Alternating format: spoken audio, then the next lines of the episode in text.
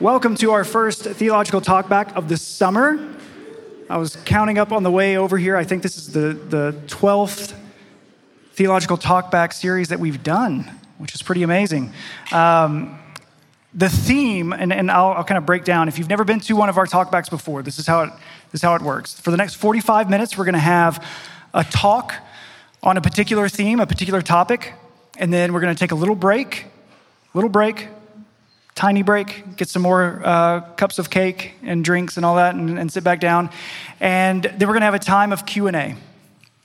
Uh, and so throughout the talk tonight, I encourage you if you've got some, some paper, you got a pen, if you've got uh, a little uh, notes app on your phone, you want to you want to write some questions down, things that you can be asking here in just a little bit.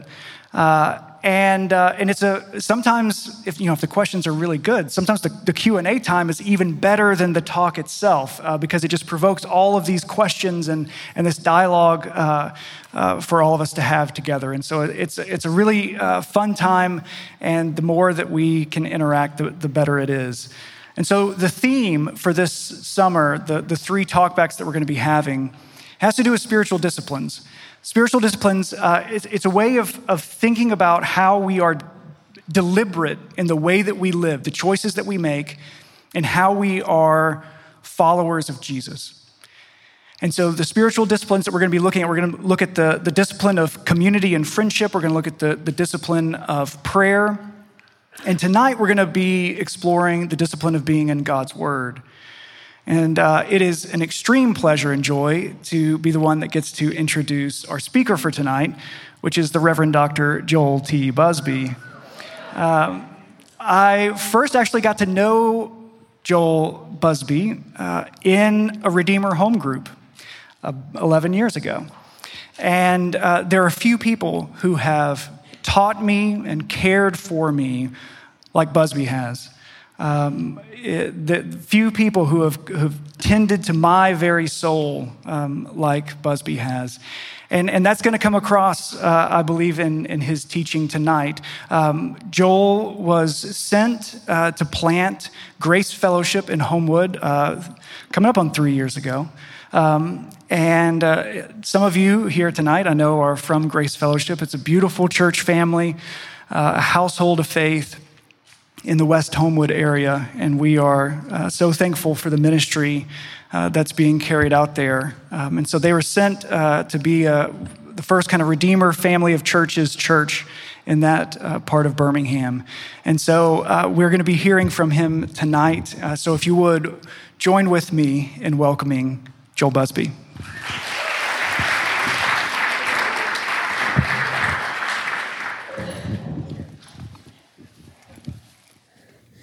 Well, good evening, y'all.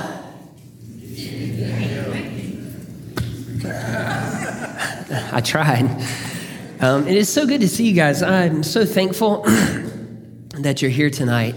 Um, it is a joy for me to be here, and anytime I get to spend any time at all with uh, folks from Redeemer, I always want to take the opportunity to say how unbelievably thankful I am for you guys, for your church family um, elders and pastors at Redeemer um, are honestly some of my best friends in the whole world.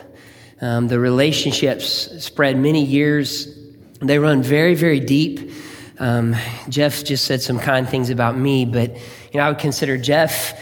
Um, I would consider Joel Brooks. I would consider Matt Francisco, Josh Hausen. I'd consider all these people pastors to me. Um, there's Dwight, who's back there, just threw his hands up at me. I love Dwight so much. Um, in, in the process of, of planting Grace Fellowship, the time I got to spend on staff with uh, Paige Bierman and James Kling, um, the ways in which they just served me and continue to serve me. This is no exaggeration, and Kling can verify. Um, I think I call him on the phone. His wife can really verify. I think I call him on the phone or text him multiple times a day to ask for help with things, and he continues to serve and help in so many ways. So I'm just so, so thankful. So thank you guys for having me. And just as a congregation, I want to thank you for our church's existence. Um, our church exists because of the grace of God, of course, but after that, it exists because of the generous uh, support and encouragement of Redeemer. you guys have planted a church. Is that exciting to you? And, and, we hope that Grace is just one of many churches that together we get to plant in our city really for years to come. So that gets me really excited. Um, so thank you. I just want to say thank you. Um, I do want to just jump into what we have to talk about tonight. Um, I'm here on assignment, as Jeff said. Um, I was asked to really talk on really two things in the next 45 minutes. Um, y'all series this summer is on spiritual disciplines. So what I'm here to talk about is just very briefly, about 10 or 15 minutes, I want to talk about just a general introduction to spiritual disciplines. There are some things I want you to be thinking when you think spiritual disciplines. When you hear that phrase, when you hear those two words, there's a, there's a, there's a range. There's actually three concepts I want to kind of pop into your brain when you hear the phrase spiritual disciplines, and I'm going to explain that. And then I actually want to take the discipline of reading scripture and then talk about that a little more fully with our time. So, an introduction to spiritual disciplines, and then talking about reading scripture in particular. Um, I've been in Christian ministry for about 14 years. Some really nice people in San Antonio, Texas, gave me a job working with junior high kids 14 years ago. And over 14 years of Christian ministry, I've sat down at table after table part of my personal, maybe ministry style is just the one on one conversation. I've sat down after table after table after table over coffee or lunch or whatever. And so many times in 14 years, I've had people lean across the table and they kind of, they kind of look around and they say to me, um, you know, I'm, I've been in church my whole life. I'm, I'm embarrassed to even say this but I really have no idea how to read my Bible. Or they'll say to me, you know, I know this is really going to sound crazy. I've been a Christian for years, but, but prayer is so difficult for me. In other words, as a pastor, so many of the conversations you have are really basic questions about the spiritual life, and in particular, the idea of the practice of the spiritual disciplines. Okay? So that's what we're going to get into tonight, and then we're going to talk about scripture in particular. Um, I know that there's so many things I'm going to say to you tonight that you know already, okay? I, I know that I'm in advance. I'm not going to try to blow your mind with new things you've just never thought of. Okay, kind of a personal philosophy I have for especially events like this is that people need to be reminded more often than they need to be instructed. So I'm going to remind you of some basic things you might already know. Okay. And there are people in this room who know more about all these things than I do. Okay. And, and that's fine. But you get me. So I'm to try to make you think about it my way. Okay. So that's what you have to look forward to. Um, I want to read you a passage of scripture to just set um, the table for this first concept I want to I want to talk about. I want to talk about as an introduction to spiritual disciplines. I want to talk about moving from have to to get to. A lot of times when we think spiritual disciplines, we automatically think something I have to do to be a godly person that I'm struggling with, that I'm not getting up in the morning for, that I'm not sure what I'm doing. And I want us to try to move from have to to get to. Okay? And I want to read a passage of scripture to just get your mind around this idea. In John chapter 15, Jesus is in the upper room with his disciples. And he begins to talk to them about the life of discipleship. And this is what he tells them John 15. He says, I am the true vine, and my Father is the vine dresser. Every branch in me that does not bear fruit, he takes away, and every branch that does bear fruit, he prunes, that it may bear more fruit. Already you are clean because of the word that I've spoken to you. And then here's the kicker Abide in me and I in you. As the branch cannot bear fruit by itself unless it abides in the vine, neither can you unless you abide in me. I am the vine and you are the branches. Whoever abides in me and I am in him, he it is that bears much fruit, for apart from me, you can do nothing. Jesus goes on to say that the branch that, that, that does not abide in the vine is, is thrown away, meaning it's, it's, it's not useful. It's a wasted life. And then Jesus goes on to say in this section of John, he goes on to say these, this just mysterious, this mysterious um, concept. And he says, just like I and the Father are one, you are in me and we are one. I say all this to say that when you hear the two words spiritual discipline, you have to, in your mind, automatically hear those two words as the sweetest invitation that you can possibly imagine. To, in the case of John 15 and following, to literally participate in the life of God. That's what's on the table here. Spiritual disciplines are about these things we intentionally pursue in order to practice this idea of abiding in Jesus. When you hear the two words spiritual discipline, you have to think this is not something that I have to do. This is a sweet invitation. This is something that I get to do. Okay, I want to try to say this another way, okay? Spiritual disciplines are a pathway to life, joy, and peace.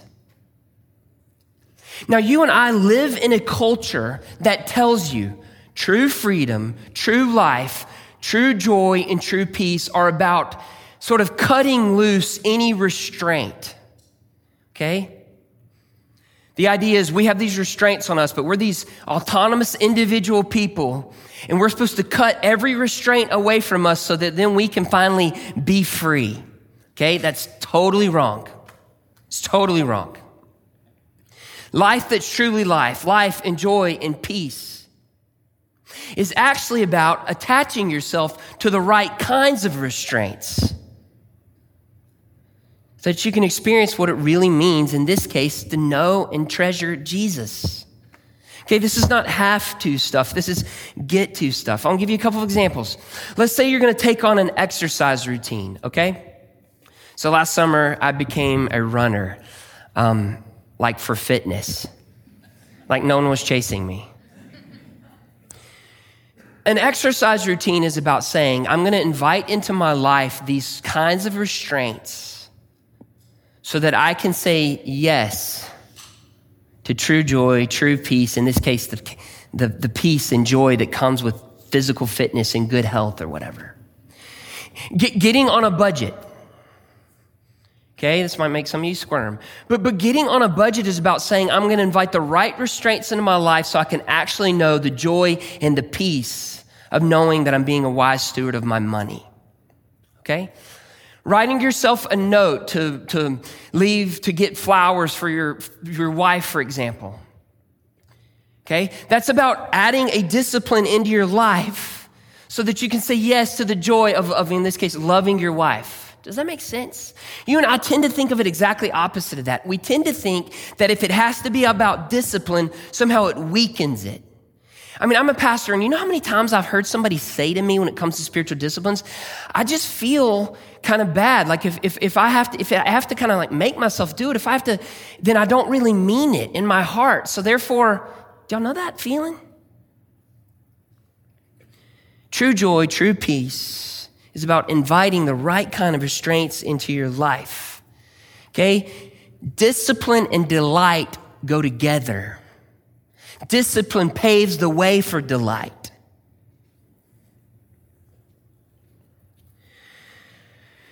So, when we're talking about spiritual disciplines, we're not talking about something we have to do. We're talking about a sweet invitation, something we get to do, to participate in the very life of God. Are with me? Okay. Here's a second idea, something I want in your mind when you think of spiritual disciplines. Okay, I'll move a little quicker here. Um, the idea of means and ends. Okay, the idea of means and ends. So the Bible teaches that God has ends, He has desires, He has things He wants to do. He's got plans that he's going to accomplish. Okay? The Bible talks about all these ends that God has, all these plans, desires that God has. But the Bible also talks about means by which God is going to accomplish those ends. Okay? And spiritual disciplines are these biblically grounded, historically in the history of the church affirmed, practical means by which the ends that God wants for your life as a Christian are accomplished. Okay, so there's, there's two things that, that God says about ends when it comes to you as a Christian person, if you're a Christian tonight. There's, there's two things. He says that He is going to finish the work that He has started in you. He who began a good work in you will be faithful to complete it. When I sit down pastorally with people, I always get to encourage them with the idea that you know that Jesus Christ has promised to finish the work He started in you. Well, what I'm telling you tonight is a way that he's going to finish the work that he started in you is by the process of these disciplines in your life as means by which that end happens. There's another promise that, that Jesus makes. In Ephesians, he says that we, you and I are already seated with him in the heavenly places. Our sanctification, okay, our having been complete in Christ is what sanctification means. Our sanctification, our full completion, our full having grown up into Jesus, the Apostle Paul says is an already a done deal. Spiritual disciplines are a means by which you get to arrive at that place. Okay? The real you is already seated with Jesus in the heavenly places. And spiritual disciplines are the, matur- are the means of the maturation process of you getting to that great end. What we're saying to you guys this summer in this talkback series is that reading scripture, prayer, the discipline of friendship and community, these are some means by which God wants to produce some ends in your life. So it's an encouragement to embrace these things. Uh, here's the third thing. I'm pretty excited about this. Um, I want to talk about, real quick, as a way to think of spiritual disciplines, I want to talk about Vulcan and growing tomatoes, all right? So um, this right here is Vulcan. So my four-year-old son Leland came by and drew this before. That's not true. I drew it. Okay.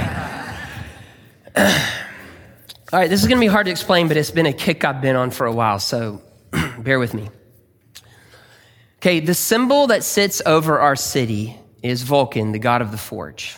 Okay, it is a tip of the cap to Birmingham's industrial heritage, right? Symbols that sit in cities actually have an amazing influence on the culture of any given city. Just trust me on that, okay? My dad was an iron worker, okay, so I know that of which I speak, okay? He started at American Cast Iron Company when he was 18 years old. He still works there to this day. The industrial mindset that I believe sits over even a city like Birmingham.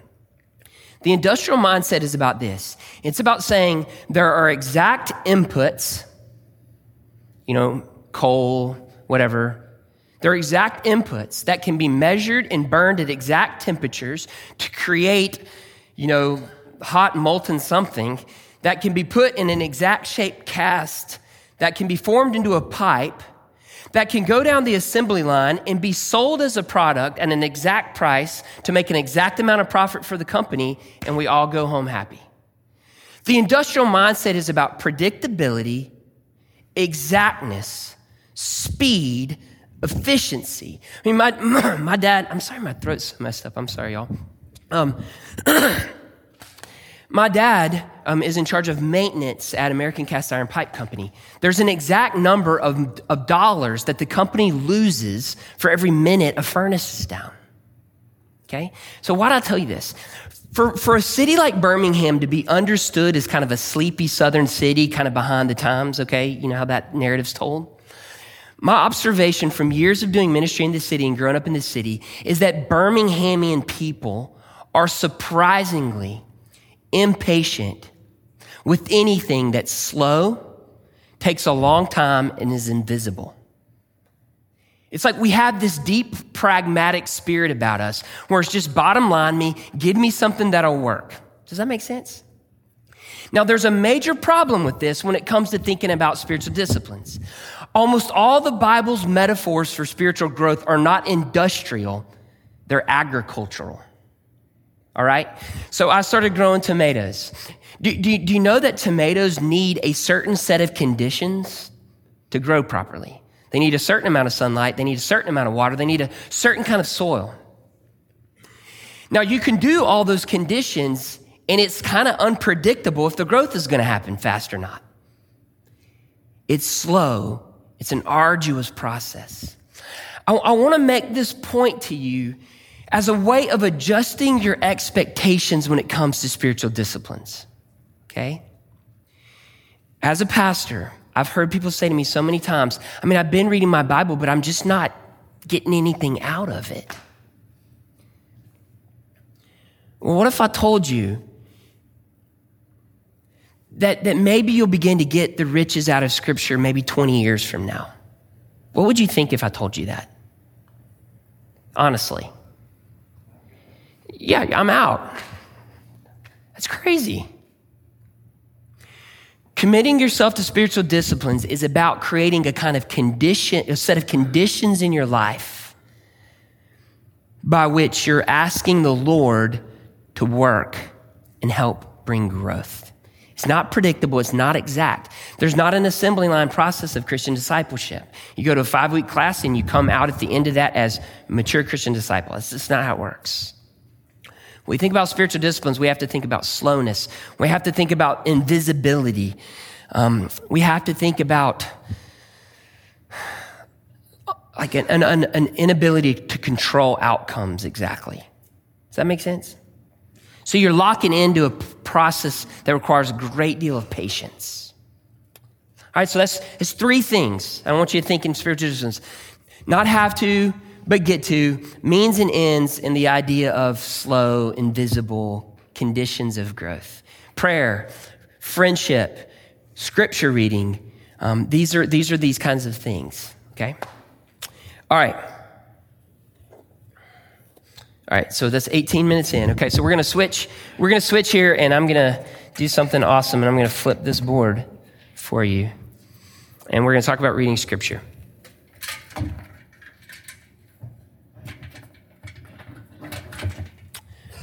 Okay. I want to read you another text to ground some of these thoughts about reading scripture. Okay, this is from Deuteronomy chapter 6. The famous creed of ancient Israel, the Shema, the, the hear. Here's what it says. Verse 4 Hear, O Israel, the Lord our God, the Lord is one. You shall love the Lord your God with all your heart and with all your soul and with all your might.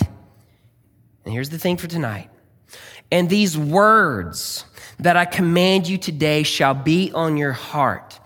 You shall teach them diligently to your children. You shall talk of them when you sit in your house and when you walk by the way and when you lie down and when you rise. You shall bind them as a sign on your hand. They shall be written as frontlets before your eyes. You shall write them on the doorposts of your houses and gates. The greatest commandment in the Bible to love God with all your heart.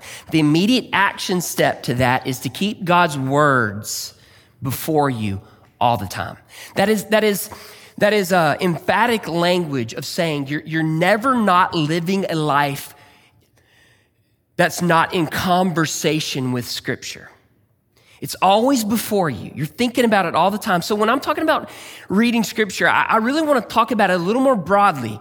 Um, I'm going to talk to you about some things about when you're going to study scripture, but I want to encourage you to study scripture. I want to encourage you to memorize scripture. I want to encourage you to take six months and read like a paragraph of scripture and just read it one word at a time for like weeks at a time, like a slow chew on scripture. I want to encourage you. Okay, listen, I want to encourage you when you go to church on a Sunday, I want to encourage you to take a second when you hear the opening of scripture and prayer read. I want you to encourage you to say, take a second and, and pause and almost bring your eyes to tears over the just utter sacredness of a moment when you're going to hear the very word of God read out loud to you. I want to talk to you about I, want to, I want to keep in view when someone proclaims truths of Scripture to you in like a preaching moment. We're talking about the, the, this, the, the, Bible being before your eyes all the time, before your life all the time, okay? So I'm talking about all those things right now. All right. First thing, when we, when we talk about reading scripture, now I'm not very techniquey, okay? So these are not so much like techniques, This, this one is going to be slightly more techniquey, these two, but this is more like habits for reading scripture. These are framework things for reading scripture. When you think about reading the Bible, I want these things to form a framework for how you're going to engage, okay? So the first thing we have to talk about is our posture when we come to scripture, okay? The Bible describes God's word as a very extension of his person and character, okay? In other words, the Bible is not like any other book. See, any other book, what we can do, and as modern people, we're really tempted to do this. As modern people, we think we can stand over or apart from the book, read it, diagnose it, decide if we think it's good or bad or makes any sense or applies to our life. And we can kind of distance ourselves in order to evaluate the book. I mean, literally, modernity gave you that notion. Something we can talk about in Q&A. The Bible's not like that, actually. Okay, the Bible goes on to say that whenever God's word is being taught, proclaimed, heard, read, studied, chewed on, prayed through, the Holy Spirit is literally at work to create people's hearts anew, to form Christian churches. The Bible has a creative power to it. In other words, when you go to reading scripture, the first step is taking a posture of humility, taking a posture of an orientation to obey it in advance. Does that make sense? Like part of what will help unlock the meaning of the Bible to you Part of what will unlock the meaning of the Bible to you is for you to already be committed to obeying it when you start reading it.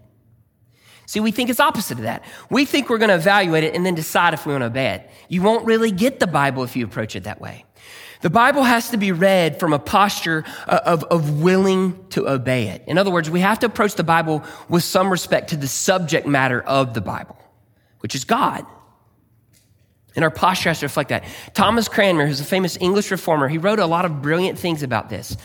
But Thomas Cranmer was a really smart guy, and he lived in, the, in what was becoming the Enlightenment, the age of reason, and all these things. And someone asked him one time, What is the number? And Thomas Cranmer is a brilliant person. He knows Hebrew and Greek and all these things. They asked him one time, What's the most important skill a person needs to have? Or what's the most important ability a person needs to have to understand the Bible. Now, you and I hear that question, and as modern people, we immediately think, oh, they need to know Greek, they need to know Hebrew, they need to have this kind of thorough education in the scriptures, which I think all of that is awesome.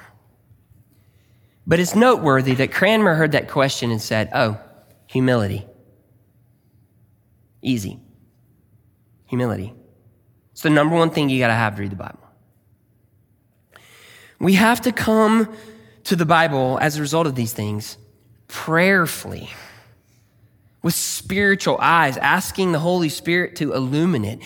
When you're a Redeemer and someone, have you ever noticed this happens at Redeemer? Somebody reads a passage of scripture and then someone prays before they preach from it. Have you ever seen that happen? They're not just killing time.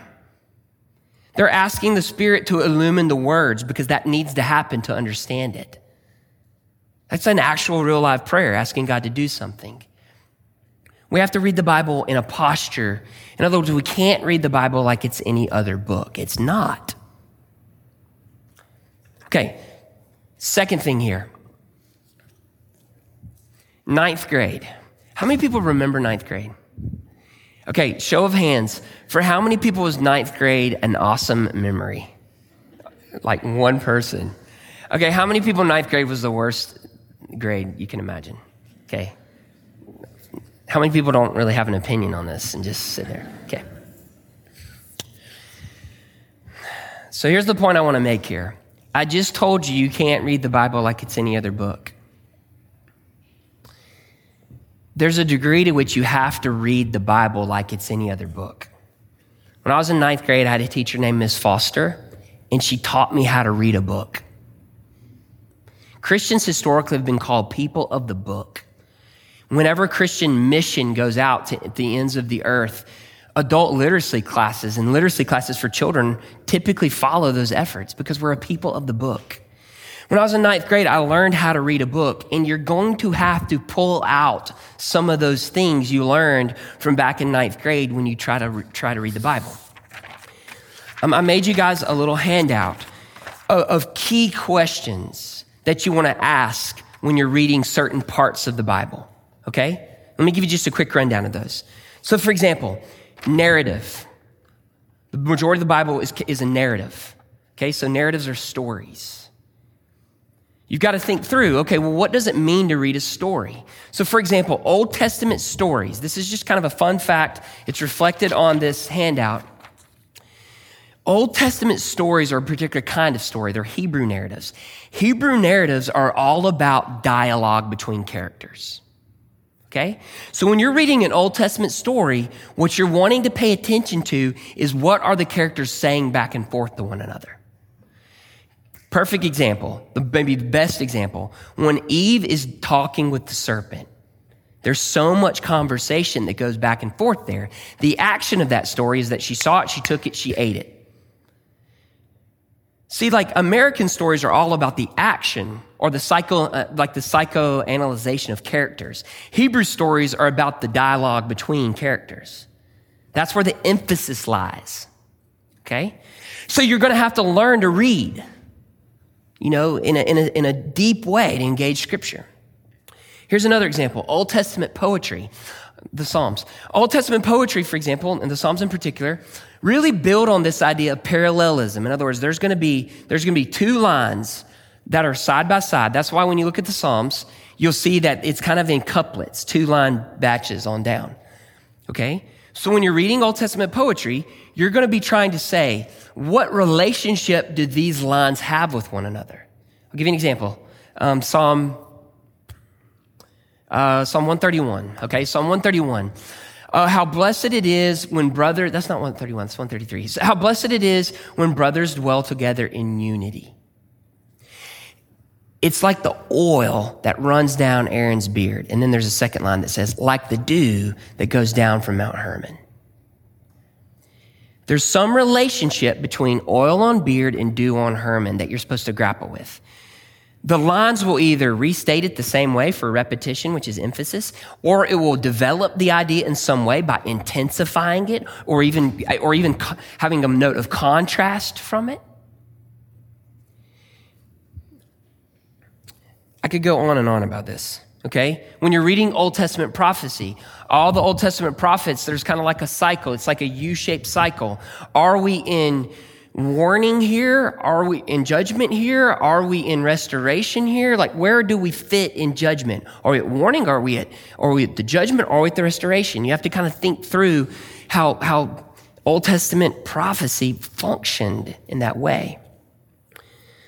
Um, there's the gospel stories. There's things to pay attention to in gospel stories. In gospel stories, what portrait of Jesus is being painted here, and what does that mean about following him? New Testament letters like Romans or Ephesians. You've got to ask yourself, what's being argued here? Like, what case is being made here? Okay? Apocalyptic literature like the book of Revelation. Here's what you have to ask when you read the book of Revelation. You have to ask yourself, what Old Testament illusion is being made here? There's some statistic out there, and I, don't know the exact numbers, but it's something like this. There's something like 150 verses in Revelation, but there's like 175 Old Testament allusions.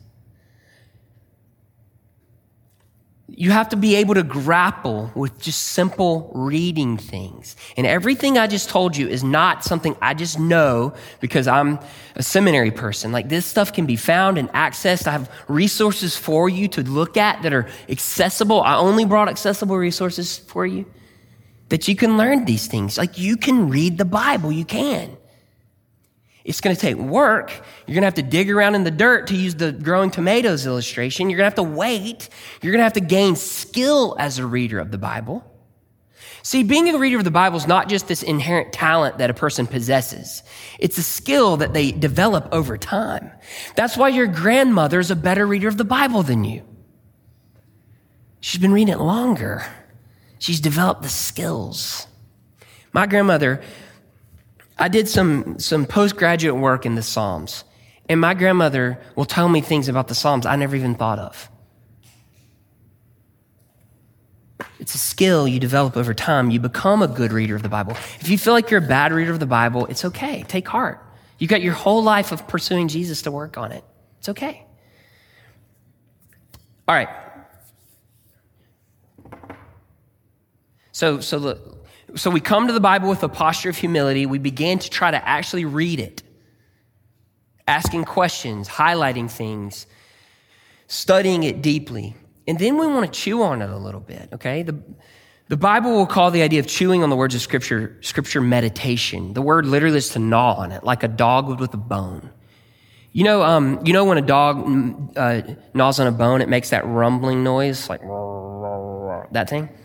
That's literally what the word meditation is. So you're going to read the Bible and you're going to just let it like rumble in your heart okay? And in a way that I that I try to let the Bible rumble in my heart. I'm going to give you kind of a, a method here. I like to talk about reading the Bible in layers. Okay, reading the Bible in layers. Let me explain what I mean. So this is a this is a method of reading scripture that was born in the Middle Ages actually. Okay? So it's kind of a little more of an ancient way of reading scripture. And the middle age the, the medieval scriptural interpreters created this nursery rhyme in order to help people know like the kind of fourfold layers of reading the Bible. So here was the nursery rhyme. It went like this. The letter shows us what the fathers did. The spirit shows us where our faith is hid. The moral shows us how we live our life. And they kind of said the, the term was anagogy. Don't worry about that. The anagogy shows us where we end our strife. Okay, let me explain that. The letter, the spirit, the moral, and then the, I'll just call it the future hope. Okay? So I like to think of it in terms of, okay, the letter, spirit, moral, and then future. Okay, when you're reading the Bible, the letter, like, like read the words. Like, what do the words say? You, you break down the words. What are the words actually saying here? Okay? The spiritual meaning is a step further where you think about, okay, these words tell me exactly what about the character of God. See, the Bible's stories are about putting God's character on display for you. Like it's his way of working in the world. It's kind of God's MO. That's what the Bible's stories are. Okay? The moral is saying, okay, so how does this affect the actual life? Is there, is there something that I'm supposed to do out of this? Is there something I'm supposed to obey out of this? What implications does this have for the actual lived experience of faith? And then the future hope is, in what way does this text point me to that day when you have a resurrected body and a new heavens and new earth, and where the Bible says you're actually going to see Jesus' face? Can I give you an example of how this works? Is that okay? So take the story of when the, the people of Israel crossed the Red Sea. I'm going to take that story and I'm going to put it through this, this layer grid thing. Okay. The people of Israel crossed the Red Sea. What was the Red Sea? You know, what were the circumstances there? What was, who was Pharaoh? Who was Moses? Who was the children of Israel?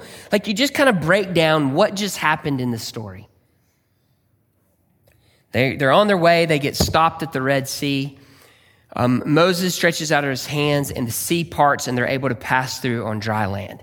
That's all kind of the letter, like what just happened. The spiritual meaning is saying, huh, what does this Red Sea story teach me about the way that God works in the world?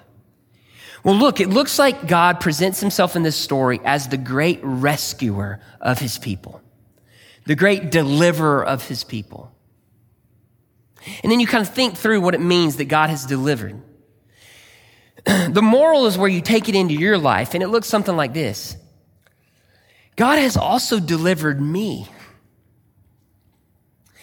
And I bet that I can trust him when it comes to X, Y, and Z in my life.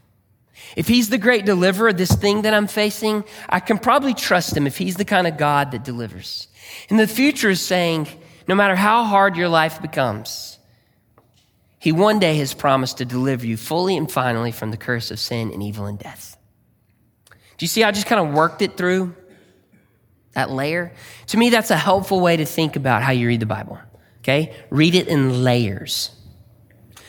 All right, two more kind of quicker points. Um, signs.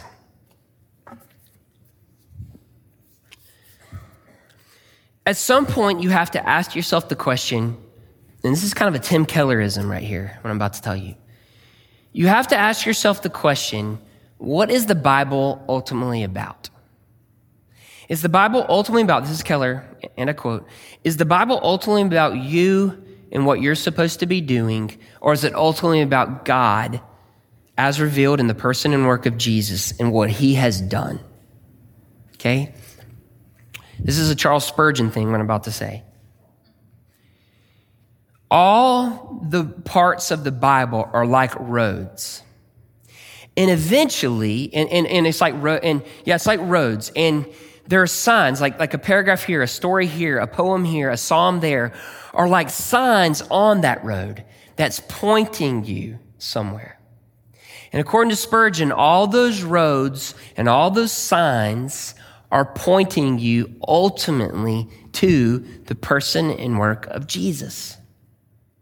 So when you go to read the Bible, you've got to read it in view of Jesus and what Jesus has done.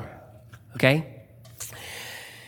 Um, Saint Irenaeus, who was a famous early church father, he liked to tell this story of a mosaic. You know, like a mosaic's a piece of artwork that has all these tiny little pieces. Does that make sense? And he talked about how imagine that there was a, a great wealthy person who got a mosaic from some artist, and it came to him in a box with all these pieces. And he talked about how, like, the scriptures are kind of like all the pieces.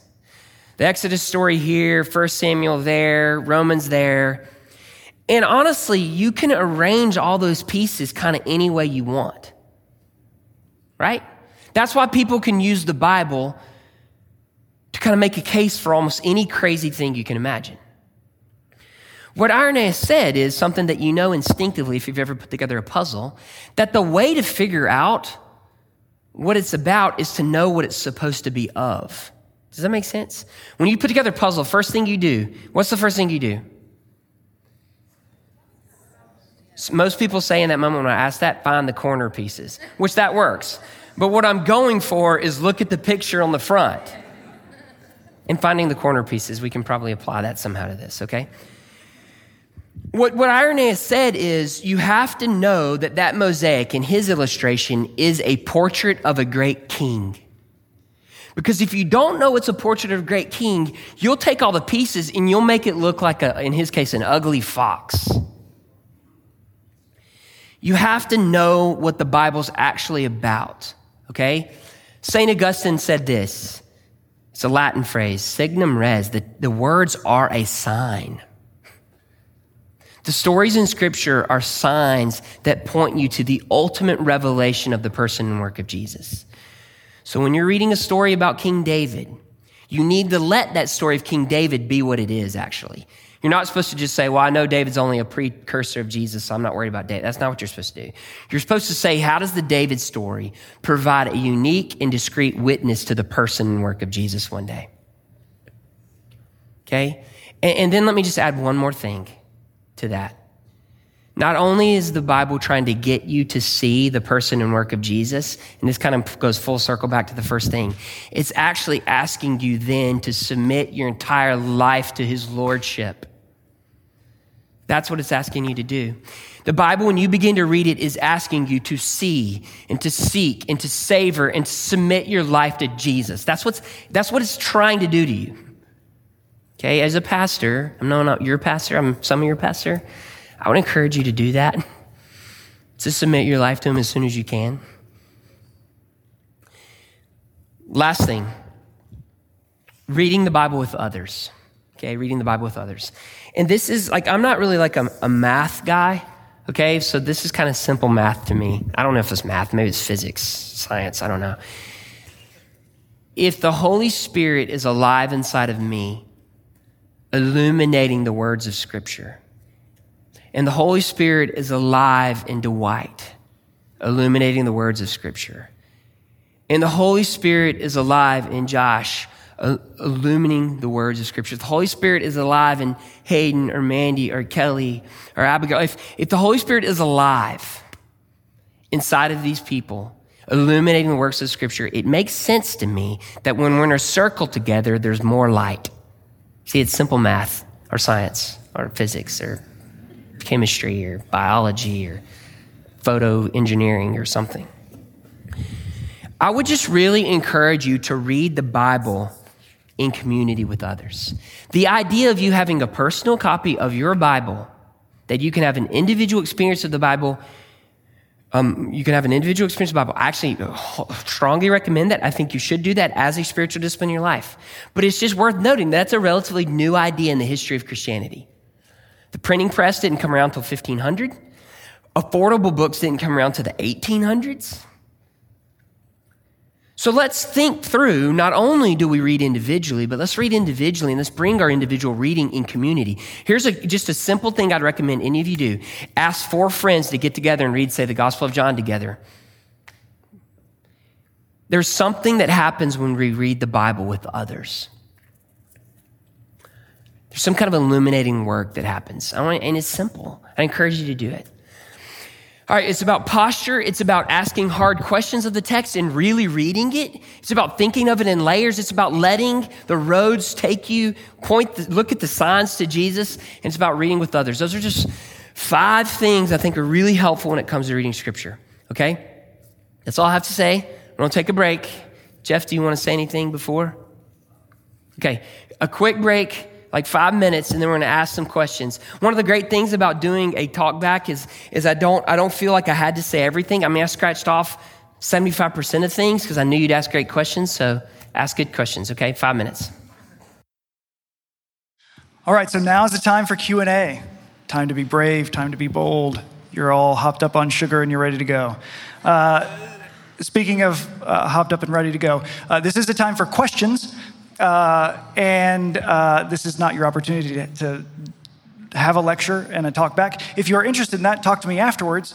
Um, but this is a time for questions. So uh, we would love for whatever questions you've had. Uh, maybe it's something that you would like for Busby to, to, clarify or to speak more about a particular thing. Or maybe your question is just related to your own experiences uh, with spiritual disciplines or uh, with reading God's word. And so it can, you know, explore uh, wherever uh, your question might be coming from. So uh, we'll just kind of take it uh, by raising your hand. We'll get a microphone over to you, and you'll stand up, ask your question like the brave soldier that you are, okay? All right, so first question.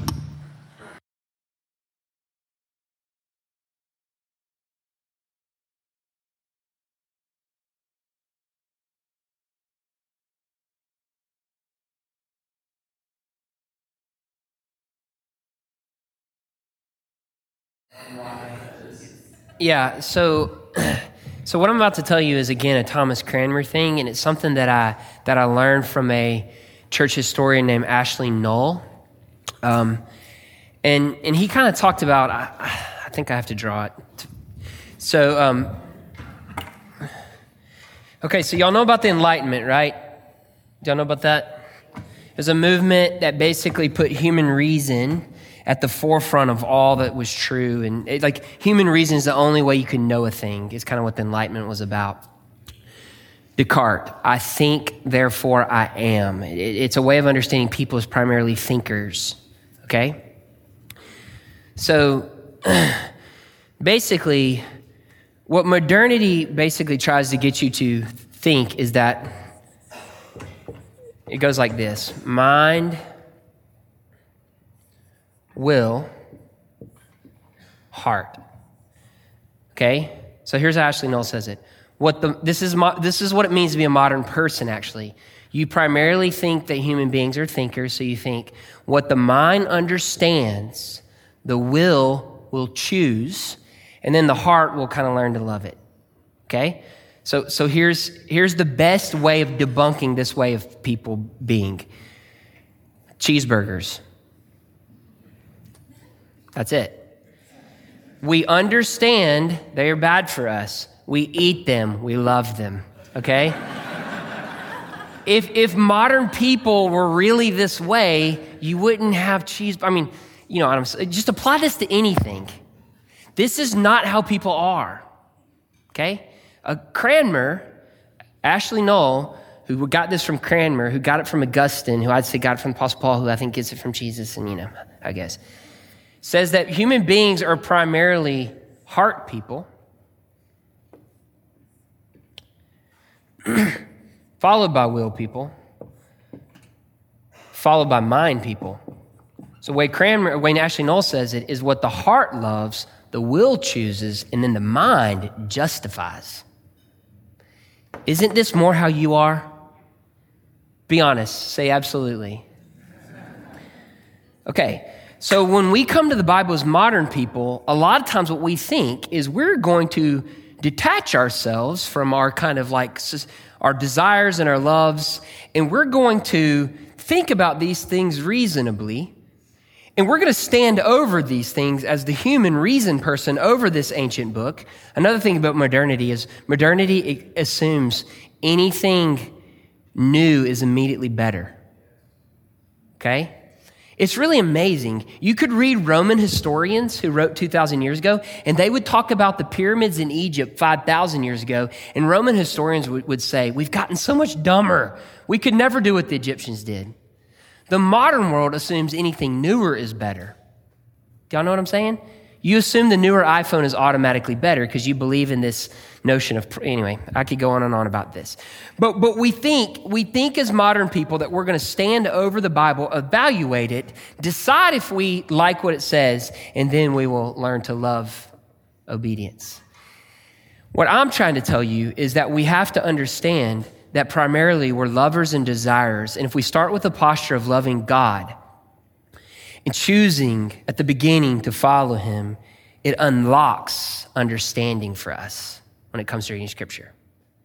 Have you ever noticed how when you read the Bible by yourself, you can get the Bible to say the things that you wanted to say so that you can go about doing whatever you wanted to do anyway?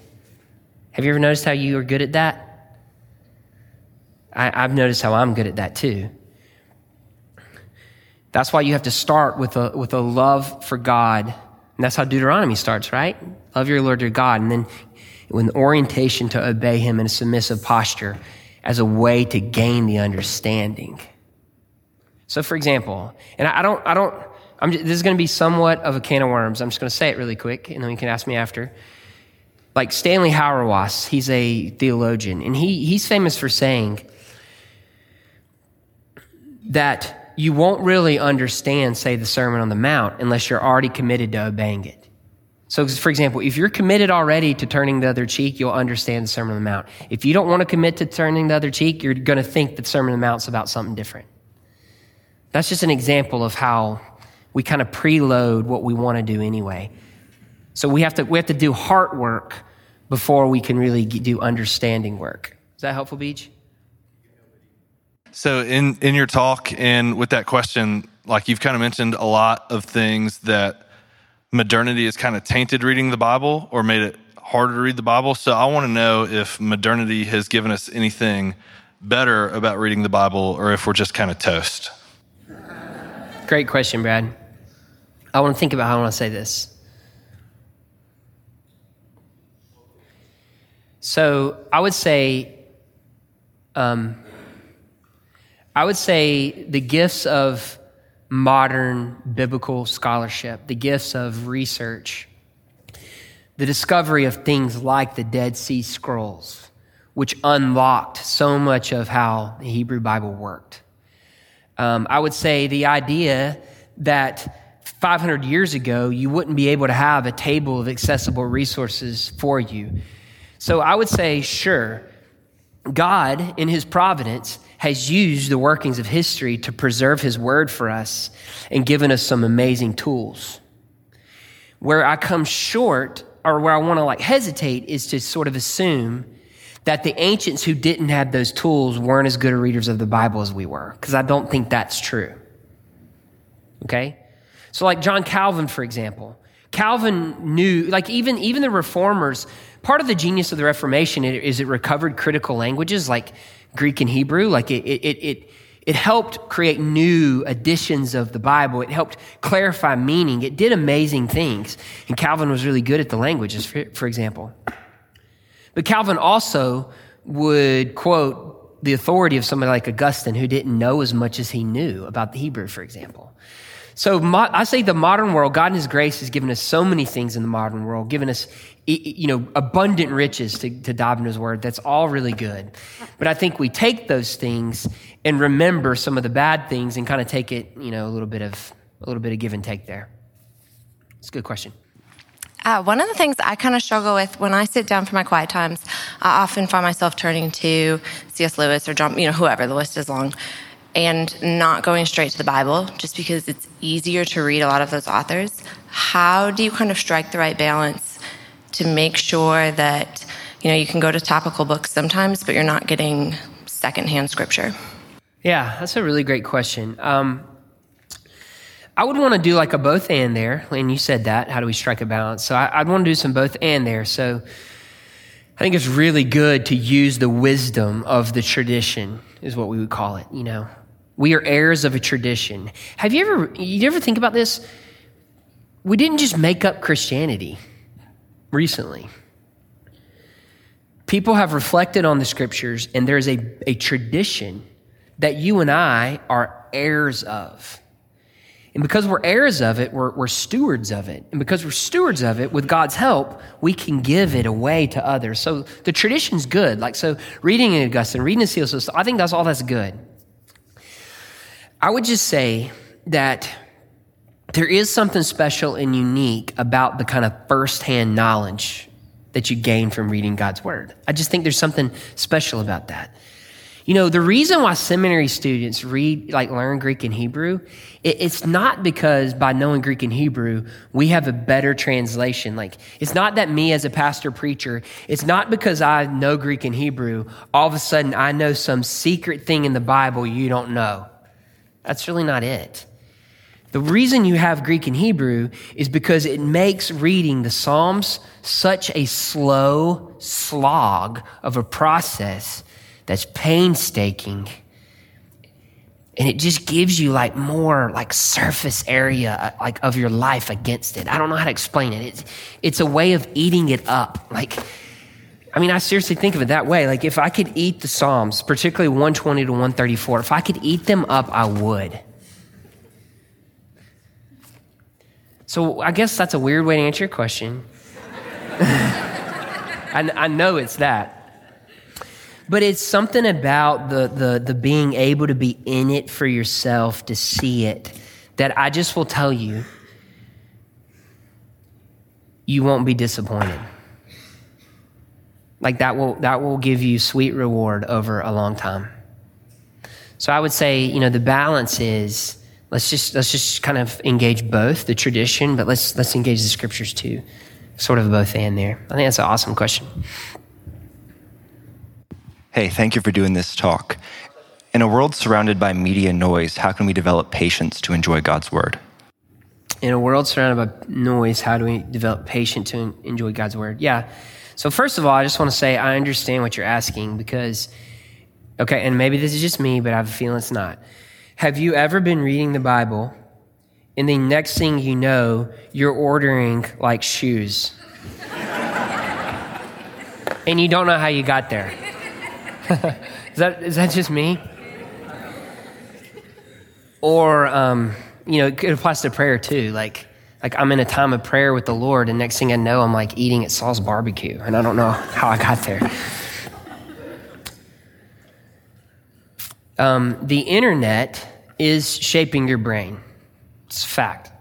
Okay, Nicholas Carr wrote a really good book called The Shallows that explains what the internet's doing to your brain. And most especially, the internet is wiring your brain and it's rewarding shallow reading over deep reading. Okay? So, for example, when you're reading a blog post, you see the link. It's literally training your brain to see a few lines of text to get to go to a different text, to get to go to a different text, And, and, the, and the, the internet rewards that kind of reading with like new stimuli, new. Does that make sense? So, what I'd say is this is where I'm going to say don't beat yourself up so much, okay? Like, like handle what you can handle in pieces. Train yourself to be able to read the Bible longer. If you walk out of this talk and you say, you know, I'm so inspired. Joel Busby said the Bible is a very extension of God's character. I'm going to read an hour and a half tomorrow at 5 a.m. I'm going to say, man, I don't want you to set yourself up to be so crushed. Like, like what I, what I want you to do is I want you to say, Okay, so Psalm, Psalm 131, three verses. O Lord, my heart is not lifted up, my eyes are not raised too high. I do not occupy myself with things too marvelous for me. I have calmed and quieted my soul like a weaned child with its mother, like a weaned child with its mother is my soul within me. O Israel, hope in the Lord. And, and tomorrow, read that. And then, and then Tuesday, read it again. And then Wednesday, read it again and see if something sticks out to you different. And then Thursday, maybe just focus on, on verse two. Like, just begin eating it. Like, I have a two year old daughter. She's the most beautiful little girl you've ever seen in your life, okay? People at Grace Fellowship can attest to this, okay? Um, I, I, I, I, she says to me, she says, Daddy, cut it. Like when I give her food, she says, Daddy, cut it. She, she has to eat it in smaller bites. And I would say if you struggle with your attention span, if you struggle with patience, if you struggle with distraction, do what you can do and acquire the taste to do it more and more. That's, that's how I'd answer that. I think it's a great question.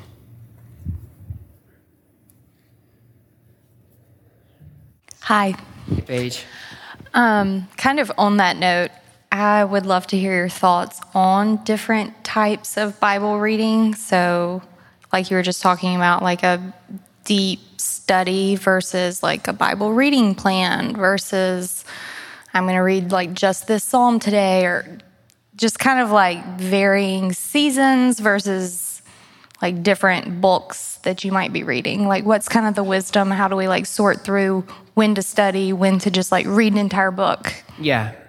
Yeah, that's really good. So I, she asked for my thoughts on this. I'll give you my thoughts on this. Like, I don't, I don't know if this would necessarily work for you, but I would try to think of it like you think of eating at restaurants or something. You know, there there are times where you need a quicker meal at an affordable price, if you will. There are times you want a slower dinner. Like I, I would just say mix and match things. So, for example, I have a couple patterns in my life that I've started to practice that I recommend to you. So every Lenten season, I spend 40 days in Lent reading slowly one of the passion narratives. Okay, the, the story of Jesus' final days. So, like four years ago, I did Matthew. Three years ago, I did Mark. You know, last year I did Gospel of John. This year I did Luke. And, and I've done that every year, um, you know, for 10 years maybe. So that's more like a, a consistent pattern in my life where I'm going to be in one section of scripture for a pretty long amount of time. Um, I do a lot of very short daily Psalms. Like, honestly, y'all, from Psalm 120 to 134, they're called the Psalms of Ascent. They were these songs, little songs, they were all very short, that were really intended to be a kind of like as you go kind of thing. So, so take little bits, you know, to begin your day or something like that. Um, I, I, think it's um, I think it's wise to, to maybe, maybe, maybe at some point in your year, decide you want to do a more thorough reading of a book. You know what I mean? Like in 2020, I think I'd like to get in the book of Ephesians and just, just read Ephesians. I mean, I, I would just say mix up a whole diet. Think of it like a diet. Like there are going to be some times where you want to get lost in whatever is going on. Like, like why is it that there's such a comparison and contrast between David and Saul in First Samuel? There's something going on there.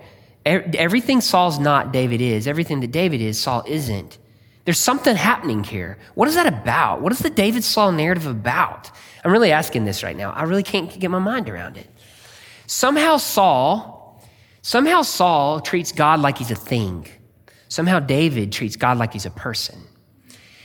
And I think that's more what it means to be a man after God's own heart, not being perfect. Okay? Sorry. Um, that's a slow read of a particular section. And that's something I'm doing. I'm reading First Samuel right now. Um, and then, and then other time, you know, I just say, think of it like a diet. Mix and match all different kind of ways. There's different resources that help you on all that. And, but I would say just in what you can digest and, and do. Don't make yourself feel bad about it. I mean, anytime you think about spiritual disciplines, don't make yourself feel bad. I remember I used to feel so bad when I would try to have times of prayer early in the morning and I'd be asleep on my couch. I feel so horrible about that. My children fall asleep in my lap and I'm honored by that. You know what I mean? I'm kind of a weepy mess tonight, okay? Um, so, so do what you can do, is what I'd say. Um, so I guess with um, two ideas kind of with scripture that you sometimes hear about, like scripture is powerful and authoritative. How do those things factor into the way that we approach the Bible or read it? What does it mean for scripture to have power over us or for scripture to be an authority uh, over us? Yeah, so um, you know, if you noticed, I didn't really try to make a case for the Bible's authority tonight or its truthfulness or its some people like using words infallibility and inerrancy. I didn't really try to make a case for that. I kind of assumed that. Um, I've assumed we're kind of all on that page. We could talk about it a long time. Um, but I would say the authority and power piece, the way I'd answer your question right now, how does the authority and power piece play into how we read Scripture? Well, I think it's kind of similar to what I said about posture. It affects the posture by which you approach it. But, but I'd also say it, it adds this kind of layer of, I don't really want to miss out on the riches. You know? I mean, if, if the Bible has a power to, as it says in the book of, or, or as it says in uh, First Timothy, as it says in the book of Hebrews, that it's able to pierce, that it's useful for all these things. It's like if it's got that kind of power to shape your soul, I would just encourage you not to miss that. Not to miss that is kind of, I'd want to answer that. It's a good question. I really liked what you talked about um, how scripture can be agricultural in a industrious uh, world, and um, my question is just kind of about that. Um, so, in the moments where uh, it seems like the soil is dry, or um, the promise of the return is perhaps far off. I'm wondering how we sort of stir one another up um, or like stir our hearts again in the moments where it's um, tough, just sort of a practical type of. Yeah. Man, that's so good. Um, yeah, so, I mean, I could ask you have you ever read the Bible and felt like you got nothing out of it? And did you ever feel that way for like 10 years? You know? Um, The Bible teaches that God is a rewarder of those who seek him. So there's a kind of hope there. And the thing about Christian hope that makes it so difficult, okay, is that Christian hope is a deferred hope. It's something later. And I just want to acknowledge before everybody how very hard that is. Okay? But God is a rewarder of those who seek him. My immediate answer to this is the Psalms honestly. So there are Psalms, okay? They're going to fall, the bulk of them are going to fall between, say, Psalm 45 and like uh, 109. That are going to just express exactly what you said. I feel so dry. I mean, I mean, Psalm 13. How long, O Lord, will you forget me forever? Why do you hide your face from me? And I would say just take whatever those thoughts and those experiences you're having. In that case, it's dryness and it's deferredness, like later. And I would just say, go to the places in the Bible that has given you the exact way to be in God's Word in that place. And as far as how you do it with each other, there's something really great about Christian community in knowing that if you're, if you're in a season of not sensing God's presence, you, absolutely, you absolutely know God's presence is real because you see it in another person. And just stay in community. I, I think that's, I just appreciate that question. I think it's really good. Thanks. All those Psalms are called the Psalms of Lament, and they're just a bunch of them loaded in that one section of the Psalms. Um, I have a question that's less about um, spiritual discipline of reading your scripture, but more about spiritual disciplines as a whole. I find it t- hard to have time just to spend five minutes reading my Bible a lot of times. And we haven't even got into prayer and meditation, fasting, and other things. How do you end up balancing all the different spiritual disciplines in your life apart from scripture reading when you're already very busy and hard to, hard to get it all worked in? Yeah, right. Um, will y'all remind me of something? There's something I might want to say later. Y'all just say, remember the thing if I decide to say it. Okay. Um, so, Tyler, what I would say about that is is there a place somewhere that says you're supposed to do all of them? That's my first thing. So, like, I, I think it's okay to get with your your wife, in this case, Allison, or or your your fellow elders, good friends, and just say, "Hey, y'all see things that maybe I don't see, and, and is there a particular discipline you might really encourage me to pursue this year?" And um, and let that be what it is. Um, so, for example, I'll be honest with you. I'll be vulnerable here. Um, somebody really encouraged me to pursue as a discipline more times of the spiritual discipline of silence and solitude. So this is when you're like literally going to go somewhere and not talk to anybody and not read anything in this case and and just I mean what are you even going to do, right? Like be, you know? but it was a friend who told me um, Busby, I just think you need more reflection in your life and uh, he had some very direct reasons he thought that. And the Bible says that wounds from a friend can be trusted. And he was right. And so I would say, I would say, you know, a way to kind of balance them all is maybe don't try to do that. Maybe pursue one um, or two. Like, you know, I mean, I think to a degree, like you can kind of count coming to church and hearing God's word preached. Like that's time in the Bible too, you know. So so maybe in 2020, you know, maybe I'm going to pursue uh, something. You know, I would just say try to think through ones you might need for certain reasons. And I think, I believe there is something probably to the primacy of something like prayer and, and, and reading God's word. Um, but I would, I would just say seek some help some, from, some, for some friends about the kind of discipline you actually need based on what they see in you. That's just the first thought I had. That's a good question, Tyler. Um, I would say just um, memorization of scripture. So, like, how do you structure that? Um, if you're witnessing to someone and like, oh, yeah, it was back in Romans and it's talking about this, and, you know, you would love to, to be able to say, and, and any time that you need it for any time of temptation or any time that you that that's necessary that it should be able to come to your mind and you can recite it. So just how do you structure memorization of scripture as you're reading scripture? Yeah so I think I think you have to have an honest uh, like an honest evaluation of how good you are at retaining what you read. I mean, I just think you have to be honest about that, right? So some people can read things and they will always know it in their mind. There are people like that. There are people who have to work harder than that.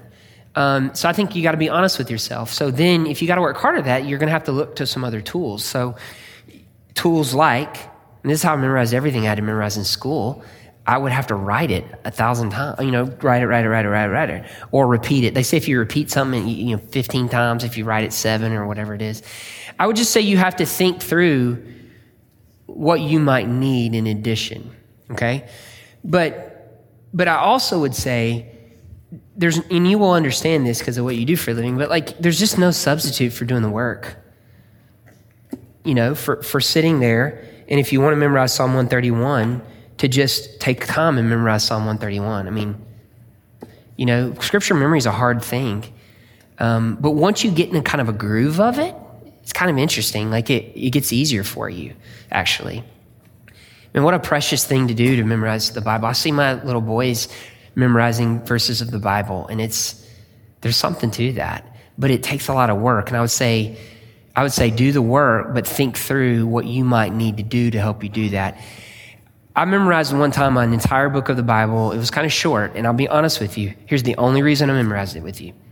This is going to get to reading the Bible with others. Here's the only reason I memorized it is because I was in a group where we said we were going to do that.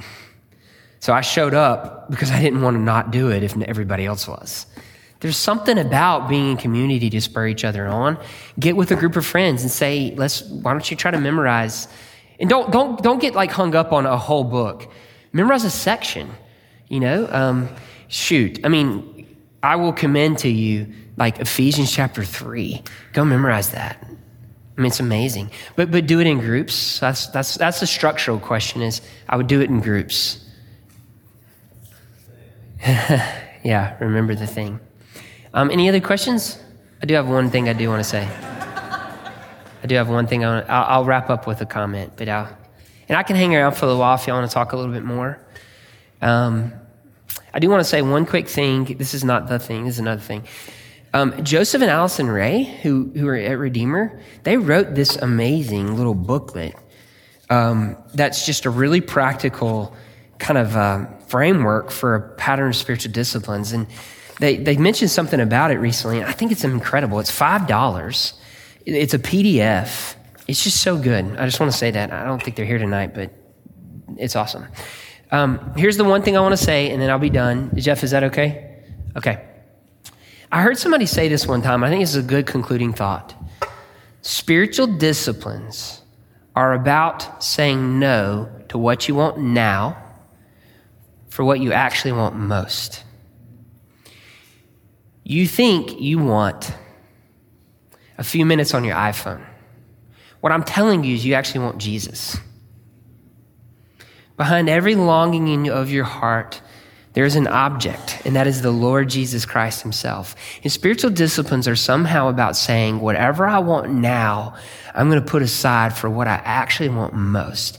And what I would just tell you as your friend, as your pastor, for those of you from Grace, that those who hope in the Lord will not be disappointed. Okay?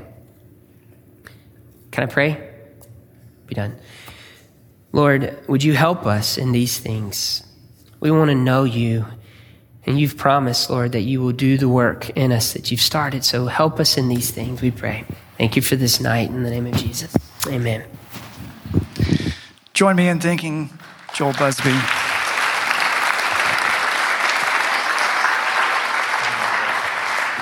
Be sure and check out the, the handouts and, and the resources that are over here afterwards and uh, take a chance to meet Joel if you haven't met him before.